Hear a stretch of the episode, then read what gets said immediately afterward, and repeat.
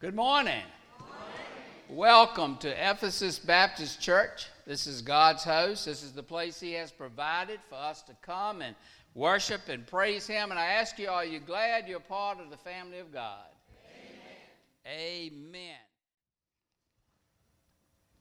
Our text this morning comes from Ezekiel, the 33rd chapter, verses 1 through 9.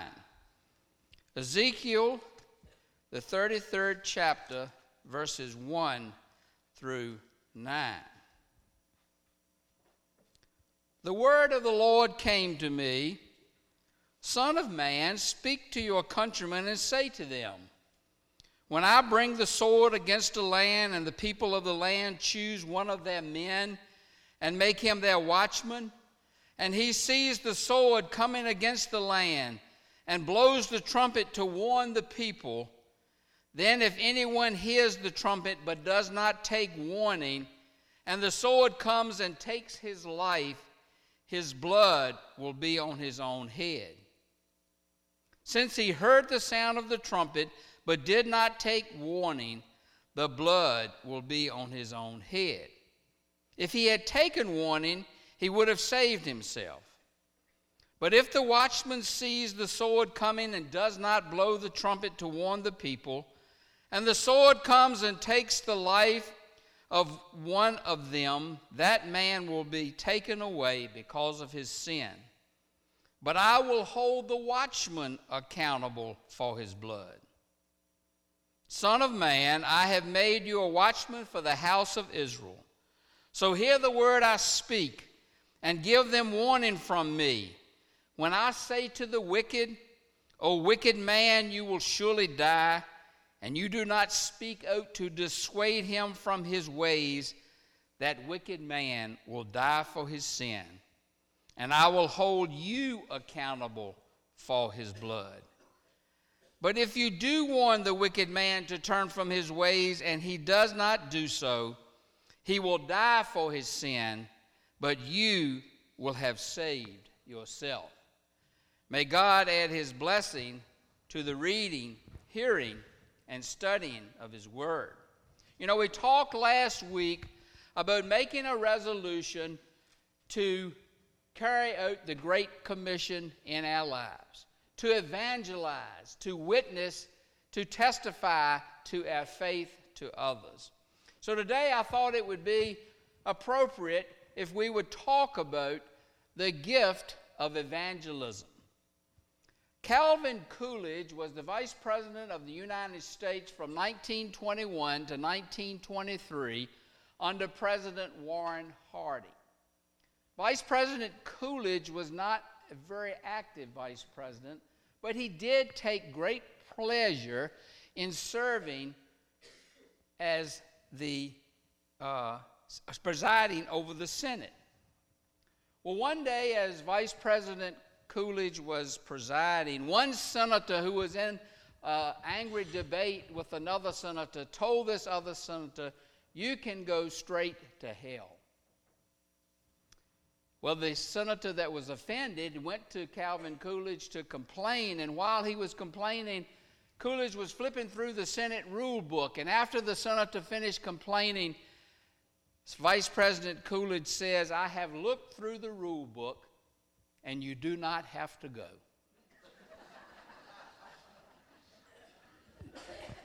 now, to us as evangelists, such is the good news that we have to share with the world. We have looked in God's book. No one has to go to hell. The Bible teaches that God wants all men to be saved and come to a knowledge of the truth, as Paul wrote to Timothy. You know, the heart of God beats for every man, woman, and child and longs for each of them to spend eternity with Him. Every human being bears the stamp of God on their soul, for they were made in His image. He created them, He came to redeem them. And to live apart from God and not experience the presence of His Holy Spirit is one of life's greatest tragedies of all time. We can possess everything the world has to offer. We can have enough money, a great education, good looks, a wonderful family. Yet, if we do not know Jesus Christ as our Savior, we have missed the point of this life. In Mark 8:36, Jesus phrased it as follows: "What good is it for man to gain the whole world yet forfeit his soul?" There are three facts that I believe we should know or understand concerning evangelism. So as we go through them, if you'd like to write them down on your pad or to just remember them in your mind, pay attention, please, as we look at the three facts that I believe we need to know. The first fact we need to understand uh, concerning evangelism is people are eternally lost without Jesus. People are eternally lost without Jesus. That truth is so often overlooked in our culture today. We have redefined sin and we have softened the gospel to the point that we really do not believe that people are lost without Christ. We cannot imagine anyone could possibly be in spiritual danger as long as they are sincere, we say. They were religious in their own way. Or he or she was such a good person, I just know they're going to heaven. Well, these are nice sentiments, but are they true? Well, let's look at what Jesus said in John 14, 6. I am the way and the truth and the life. No one comes to the Father except through me. As parents, we say we want our children to be happy. Well, is happiness all that we really wish for for our children? Are we concerned whether or not they are moral? Are we concerned whether or not they have a personal relationship with Jesus Christ? Are we concerned whether they will spend eternity with God or without Him? They may be attractive they may be intelligent people, yet are they living for God or for themselves? There's a tendency, as I said, to believe that all good people are going to heaven. In, in 2007, in a survey done by the Barna Group, 54% of the people surveyed said that a good person was going to heaven regardless of their religion and regardless of their relationship to Jesus. And Acts 4:12 we're told about Jesus. Salvation is found in no one else, for there is no other name under heaven to men by which we must be saved. We have talked about the fact that a judgment day is coming.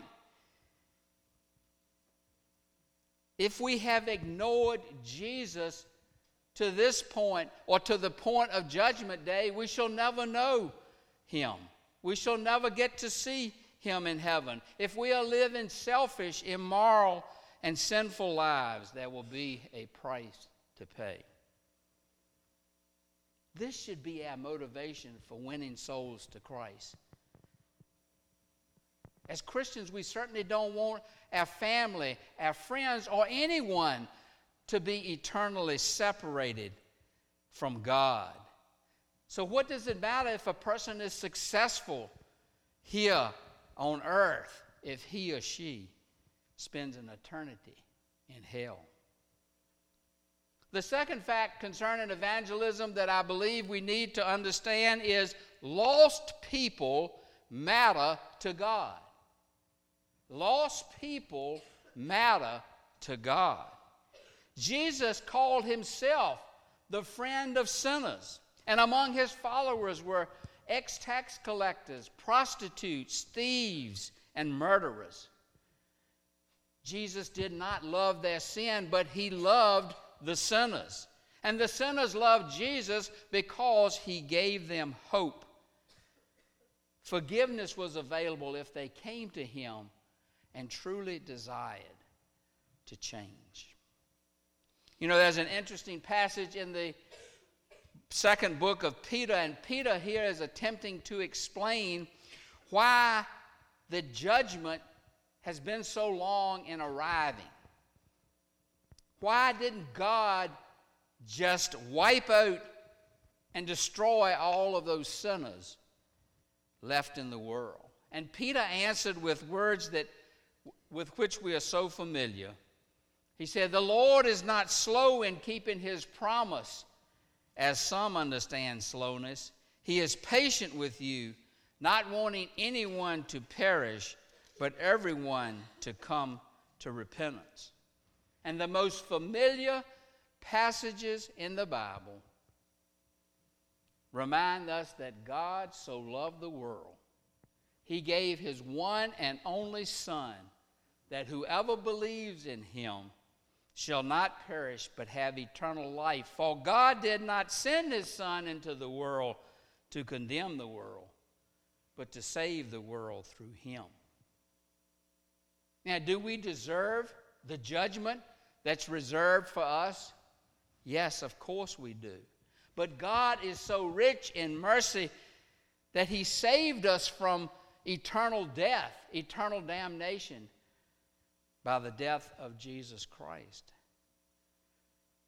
As we read in the 15th chapter of Luke, hopefully we are reminded of God's compassion, God's incredible love for the lost. In fact, this 15th chapter, if you look at it, is basically a book of lost things the lost sheep, the lost coin, and the lost son.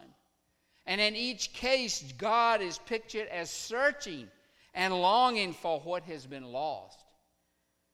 And when the sinful and rebellious son repents, comes to his senses, and returns home, the father runs out and embraces him and tells his servants, Quick, bring the best robe and put it on him Put a ring on his finger and sandals on his feet.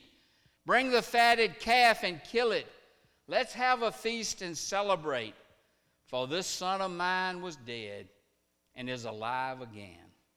He was lost and is found. So they began to celebrate. The third fact concerning evangelism we need to understand is lost people should matter to us. We said people without Jesus are lost for eternity. We said God, lost people matter to God. And thirdly, lost people should matter to us. You know, some Christians act as if they hate sinners instead of loving them. They look down on the lives of adulterers, thieves, liars, drug addicts, alcoholics, and others as though they were not redeemable. There's a, a sense of spiritual smugness to them. They fail to see others through God's eyes. They fail to remember where they used to be and from what God saved them. They forget how patient God was with each and every one of us until we saw the light until we got the picture. If our character is to model the character of God, then we must possess the same compassion He has. We must love as God loves. We must overlook the sin in order to reach the sinner, because if we do not reach the sinner, they will die without God and without any hope. In our text that we just read, Ezekiel is using a type of parable to explain our responsibility to warn others on, of the day of judgment and to win them to Christ. And he really creates a, an absurd scenario, but I think it gets across the point. He says a watchman is placed on the wall of the city to look for invading enemies. And even though he sees the danger and knows it is coming, he fails to sound the trumpet blast. He fails to warn the people inside the walls of the, the city, and We can only guess at what possible reason he had for not warning them. Perhaps he thought the trumpet blast would frighten them. Maybe he thought they would not believe him. Maybe he believed in his own heart that the invading armies would not really harm anyone. But God held this watchman responsible. And Ezekiel ends that text section by saying, When I say to the wicked, O wicked man, you will surely die, and you, meaning each and every one of us who are Christians, who are saved, and we do not speak out to dissuade him from his ways, that wicked man will die for his sin, and I, meaning God, will hold you, meaning us, responsible for his blood.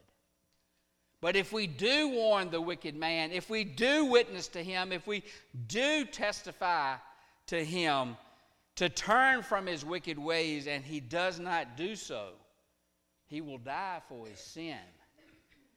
But we will be saved ourselves. People without Christ are eternally lost. God loves lost people, they matter to him Lost people should matter to us. If these facts are fixed firmly in our mind, then we've already won 95% of the battle of being an evangelist for Christ, of witnessing and winning others to Jesus. We don't need any more information. We must be convinced of the importance of the task. We must realize that souls are at stake, and if we remember those three facts, we okay. You know, some people have a gift of evangelism. Now, that's not one of the gifts of the Spirit or fruits of the Spirit. It's a gift that each and every one of us can develop. God sent Jesus, and Jesus told us, each and every one of us, to go therefore into each nation, teaching them. He expects all of us to be evangelists. You don't need to be a theologian. You don't need to be a biblical scholar. All you must do is tell your story. Tell what God has done in your life. Tell how God has changed your life. Tell how God has taken a wretched sinner like me and accepted him as a son or accepted a woman as a daughter. Just tell your story. And just by relating that experience, you can make an eternal difference in someone else's life. I think back to the story of Jesus healing the blind man. And of course, the religious leaders did not like the fact that he healed him the way he healed him and didn't like the the day on which he was healed, which was the Sabbath. And they went to this man who had been healed and they asked all these theological questions. And they asked him all these difficult questions about who was Jesus and how did he heal him? And the healed man said, I don't know the answer to those questions. But one thing I do know I was blind, but now I see. I was blind, but now I see. What a wonderful, simple statement that is. What a great evangelist he was. He didn't have to have a deep theological explanation of what happened or even who Jesus was, yet he was able to tell his story, and his story is our story. We were blind, but now we see. And if you're sitting here today and someone has witnessed to you, someone has told you the good news, and the Holy Spirit has touched your heart, and you want that gift of salvation, we invite you to come forward. As I said many times from this pulpit, it's not difficult. You come forward and you say to the Lord as you're coming down the aisle, Lord, I'm a sinner. Please forgive me of my sins. and He will. And then you say, Lord, I accept Jesus as my Lord and Savior. And we will be glad to welcome you at this altar. If you wish to become a member of this church, we will certainly entertain that request. If you're a member of another church but feel you can best serve God here at this time, we invite you to come and transfer your membership